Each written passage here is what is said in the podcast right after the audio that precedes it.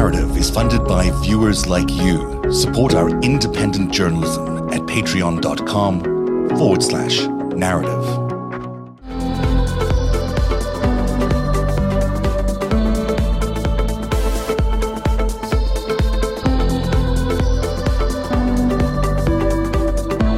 What we're talking about is he under the influence of Russia, where he's more loyal to the Russian state than he is to the American state? I mean, that's really, regardless of what term you might use, that's the question we're trying to get to. Would you have a choice, or would he even have a choice? Yeah. I think it's more that. It's less about loyalty, but did the KGB know what it was doing well enough to get this guy squeezed to the degree to where he had no choice? And Yuri can answer that for us. Yeah. Was the KGB really good at what it did? That's the question really we're asking. Did they know what they were doing, or did they not? And then is it possible that for nearly 30 years, he was an unwitting idiot? That makes no sense to me. It depends. Basically, on most important thing, what was the major basis for his recruitment or his bringing into confidential cooperation? As I explained, there are three of them. This is money, ego, or psychological foundation, and ideological. I strongly believe that even though there was a combination of different factors, he was recruited on money. And this is where his loyalty has been. The KGB has established this is his loyalty, and they worked on this. They picked up on this and developed. And it was successful. I believe that the most successful phase of cooperation with him before he became elected as President of the United States. It was in the year 2000 when his whole company turned into money laundering machine for individuals, organizations, ultimately controlled by the Russian intelligence community, and money laundering, secret taking out huge amount of money out of Russia and laundering this, the money. It was the top priority of Russian intelligence community, and therefore he was a top priority asset for Russians. And there were 1,300 Trump condos went through the predicates of money laundering, that is all cash transactions that were anonymous. And you can make that mistake accidentally 2 or 3 or 5 or 8 times, but 1,300 times, I think that's a pattern. And Deutsche Bank, Craig? Nice. I was going to say Deutsche Bank, but go ahead, Yuri. Pattern. Yeah. Well, you have to understand that lots of information which we collected with Craig is not in the book, because the book would be several volumes. We have several volumes. I will just mention one fact. One of the organizations which was laundering money through Trump organization was an organized crime group in the former Soviet Union, which was exporting underage prostitutes from the former Soviet Union, from Russia and Ukraine, delivering them to different bordels around the world. And it was part of the huge ring which was laundering also money of Colombian drug cartels, and proceeds of all this huge operation was laundered through one of Trump Tower projects. And ultimately, all this criminal organization was under control of the FSB. So it was huge. The scope of this is just fantastic. If you want to shoot a series, you will have 12. 12 series wouldn't be enough, because each of these operations deserves a separate movie. Yeah. He would have been aware of how he would have been aware of where the money came from. Craig and Luke can attest to. I've been trying to make that happen for 4 years. But would he have known? Would Trump have known where this money came from? Well, again, this is the question, because you're asking. Was he an agent? Some people, Luke, is saying that he was a trusted contact. The difference is in one little thing. Whether you clearly realized that you are working for foreign intelligence service, or you were duped, you didn't realize. And in each situation, every situation, unless you are caught red-handed with a document from you stole from the CIA, it's top secret. No, if you are not red-handed with it, you can always say, I didn't realize this. Mm-hmm. I didn't know this. In the United States, to be a useful idiot. So the difference between these two categories is either you're a useful idiot or you're a full-fledged agent. And in legal terms, Craig, excuse me, we're kind of forgetting to mention this. The mere fact that the KGB brought Trump to Moscow in '87 under pretext of discussing building Trump Tower in Moscow was so silly, was so stupid that, you have to be an absolute idiot to buy this from Russians and to go there to seriously discuss this project, because in '87, chances to seriously discuss this project with Russia was ground zero. Interesting. Yeah, I mean, and to have a monument to capitalism. Go ahead, Craig. On Red Square is just in the middle of the Cold War. It's ridiculous. There's another thing I wanted to raise that Albee had touched on, and I think there's a tie between how he acted as a confidential informant with the FBI and his relationship with the KGB. And in both cases, it's trusted unofficial contact of some sort. And in the FBI, he was called a vest pocket source, a vest pocket contact. And that meant he was not official. He was not in the files as a CI, but he basically acted as if he were. And he began giving lots of money to James Kallstrom, who was head of the New York office back in the 70s. Cool. And befriended him again and again and again, and that afforded him a lot of protection from the FBI. Yeah, this is what it was, and we got invaded by our underworld when Yuri. I so want to talk to you about Bob Levinson, but Bob had some of and I grabbed some of these clips and I would tweet them so that people could hear it in Bob's voice. He had some of the best things to say about, look, these guys are rolling in, right? And this was in late 90s. Bob's trying to tell the world this, when it had already been a decade at least past the time that they had rolled in, and just sort of warn the West that these Russian gangsters are coming. Are they also connected to intelligence services? Are they intelligence officers? Yes. Do they have a more dangerous agenda? Yes, but also their gangsters are coming into our underworld. They're partnering with our gangsters. They're partnering with our crime families. And when you infiltrate through crime families as powerful as the Genovese and the Lucchese's and the Colombos and the entire Cosa Nostra, as well as the outfit, right, which was still very operational, and Roy Cohn was hooked into that as much as he was with the Gambinos and the Genovese. If you have malintent and you're coming over and you're connected to a foreign intelligence service and you're coming in to roll those guys and you successfully roll those fuckers up, you are the most dangerous people on the planet. You are people who are doing things like trafficking women, the global rape trade, trafficking arms, trafficking narcotics on a level that could actually swamp out our own crime families, who at that point in time in the 70s, in the 80s, were the most powerful syndicates in the world. So this is what happened, everybody. We got invaded from our underworld up. That's what it was. And the characters who were in there, the property of the Genovese crime family, as well as the Gambinos around that concrete cartel, the number one jewel, one of the big jewels in the crowns in terms of the business fronts and the property, was the Trump organization. It was Fred Trump before Donald, and then it was Donald. Okay? So they just took him. He was an asset. They rolled up our crime families and they took everything they could. And our crime families didn't know what fucking hit them. They did it. I've talked to some of those men, the ones that are still alive. It was brutal.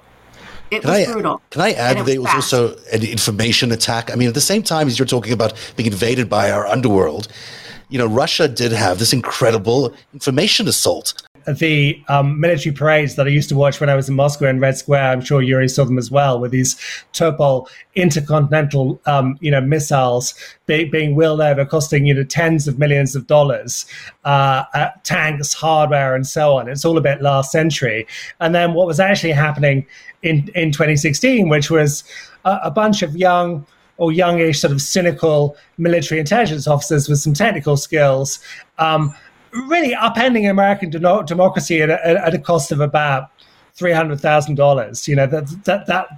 That was it. And the idea that information warfare, the sort of battle for psychology, for messing with the heads of American voters, that's where it was at. But there's been a lot of talk about hybrid war and all the rest of it, and I do actually think that what Putin has done, and I'd be interested to know what Yuri thinks about this, is to sort of take the Soviet playbook of disruption, of exploiting enemy weakness and division and fracture in America and in my country and so on.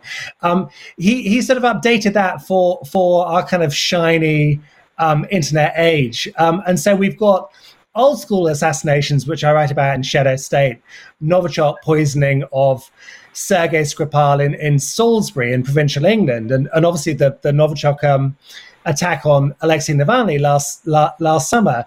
So we've got all those kind of diversionary operations, but we've also got a kind of technical edge as well. And in some respects, actually, Russia is a sort of failing state. I mean, living standards are declining. That's one of the reasons that people are protesting. There's the health service is a mess. The coronavirus pandemic is pretty awful and pretty rampant. But as a spy state, despite missteps, Russia still functions and will continue to function over the next 4 years.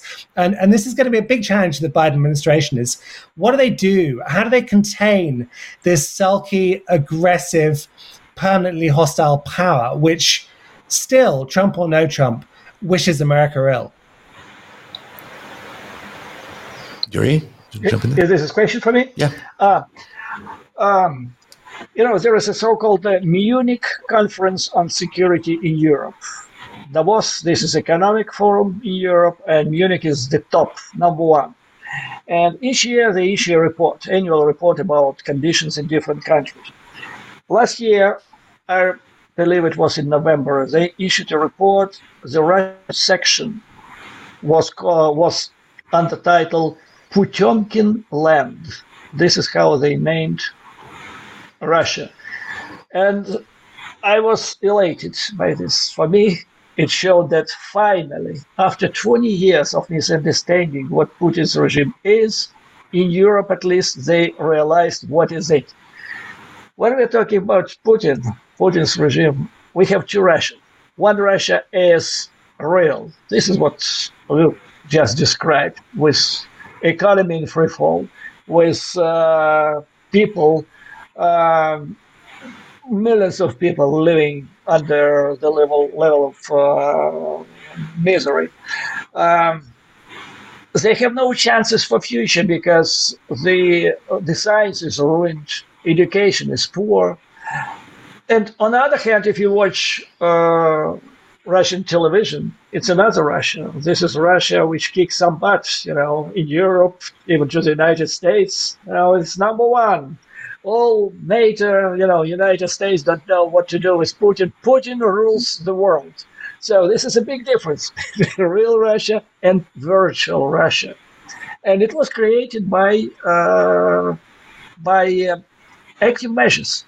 So Putin, this is what he has done, biggest results of his regime. He brought active measure to a new level. Where not just a village, like Potemkin village, we all know what is it. He turned the entire country into Potemkin village. He himself became Potemkin because, he's a miserable guy, actually. As I told you on previous show, he was Mr. Nobody until he was appointed successor to Yeltsin. His nickname was Pale Moth at the KGB. Or cigarette butt. He was a provincial KGB guy provincial KGB guy, and this is a special segment. You know, in the West, sometimes they say, oh, he's the KGB. Come on, KGB, what is it, KGB? In the United States, you have 17 agencies making U.S. intelligence community. Take out one, Defense Intelligence Agency. This is the GAU in Russia. The rest, this is the KGB. And they're all different. One is, you know, counterintelligence, FBI, another is intelligent. People are different, mentality is different, modus operandi is different.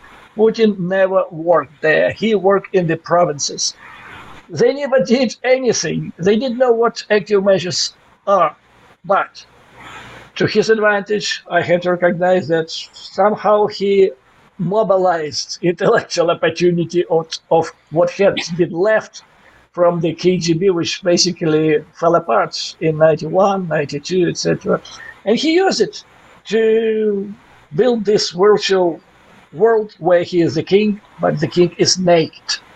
And this is the truth. Yeah. And now, the king is naked, but the king is also very rich. And I mean, I completely agree with you that the Potemkin project, the sort of noisy nationalist, you know, make Russia great again project, that's the sort of front of shop. But round the back of shop, you know, Putin and his friends have been stealing like crazy for 2 decades. I mean, they really are the richest people on the planet collectively. I mean, they're worth many, many billions of dollars. And actually, ultimately, I'm not sure they are great patriots or hyper-nationalists. I think they're nihilists, they're cynics. They believe that anybody can be bought. And the problem is that they find so many Western politicians who prove this view correct, with Trump the very top of the list as a kind of an amoral mark who they could kind of hire, and who really, to my mind, was fearful for 4 years of Vladimir Putin. And even now, I mean, correct me if I'm wrong, did I miss Donald Trump criticizing Putin over anything? Not once. I don't think I did I? Which brings us back to the question that, you know, LB was asking earlier on, and we did land the second time for Craig, is Trump an asset? He's definitely an asset. The question to me is he, how knowing is he? And I believe that, again, going back to the money laundering, you don't make the same highly profitable mistake 1,300 times in a row without knowing what you're doing. Right. There's a doctrine in the law called deliberate blindness or willful ignorance, and it's you sort of knowingly, intentionally don't know what can be used against you in court. So I think he was really operating under that kind of constraint. He had to know. I mean, if you just, you know, even things like he wrote that one letter to Putin in which he said, I can't wait to see, he signed a PS, I can't wait to see all these beautiful women in Moscow. Yeah. Something had to be going on there more. That's a very unusual way to sign a letter to the president of a major country. Yeah, let's not forget that if we just want to look at it again, I put my organized crime goggles on. You guys can, to me, there are things that intelligence services and organized crime families do that are identical. And with Trump, you know, I don't know how many times that the syndicate that he was laundering for busted him out. You know what a bust out is, where you just, you know, intentionally bankrupt somebody so that then they have, you know, and then all the goods go out the back of the store and then they start over, but they have nothing. You know, the property, if not just the property gets torched and burned down, or it changes ownership hands to belong to somebody else now. And then comes the front man again. And he's like, oh, la, la, la, la, la. So this guy financially, those bankruptcies are really important. What happened with him financially and the squeezes he got into, what happened with the banks, how he could only turn to Deutsche Bank. This is all really, really important because he was getting bankrupted by the very people who he was facilitating. And that is a syndicate move. That's a mob boss move. They've done it for a century. Our gangsters did that regularly. I can't imagine that the Russian gangsters that he's laundering for didn't know how to do that as well. So they were squeezing him into this position? You squeeze them.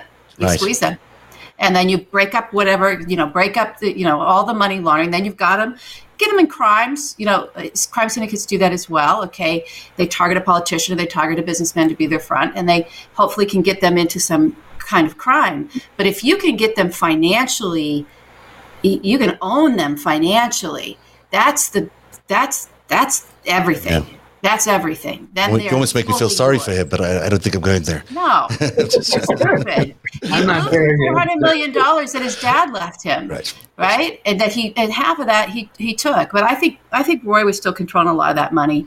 I do. So we have to wrap up because we're sort of running out of time. But I just wanted to give everyone a shot to wrap up the show with. I guess the question is, do we think that the protests are going to have any impact on Putin? Like, do we think that these protests for Navalny, will they result in anything?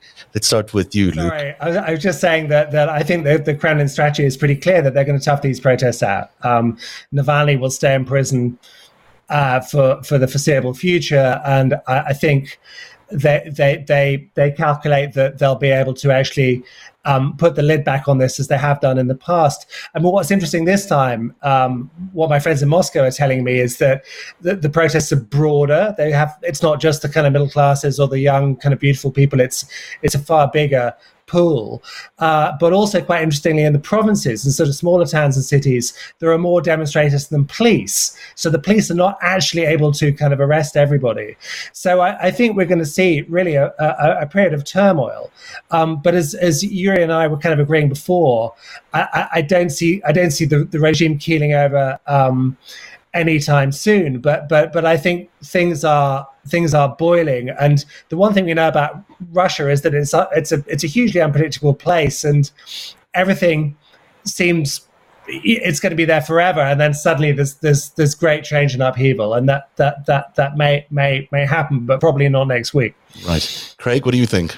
Well, I guess I would wonder under those circumstances if Navalny becomes a Mandela-like figure, and that raises tensions there. Plus, at the same time, with Biden there, I think you may have stronger sanctions, and that would ratchet up the pressure on Putin, and who knows when that will start to boil over. Yuri? Well, I believe that, unfortunately, Navalny will be staying in jail as long as Putin stays in the Kremlin. And the prospects for any changes, from my point of view, are pretty gloomy. Putin will step down depending on the state of his health, but his successors will be the FSB and Patrushev, or even worse. So the Western countries, United States, Britain, other NATO countries, they should prepare for the worst.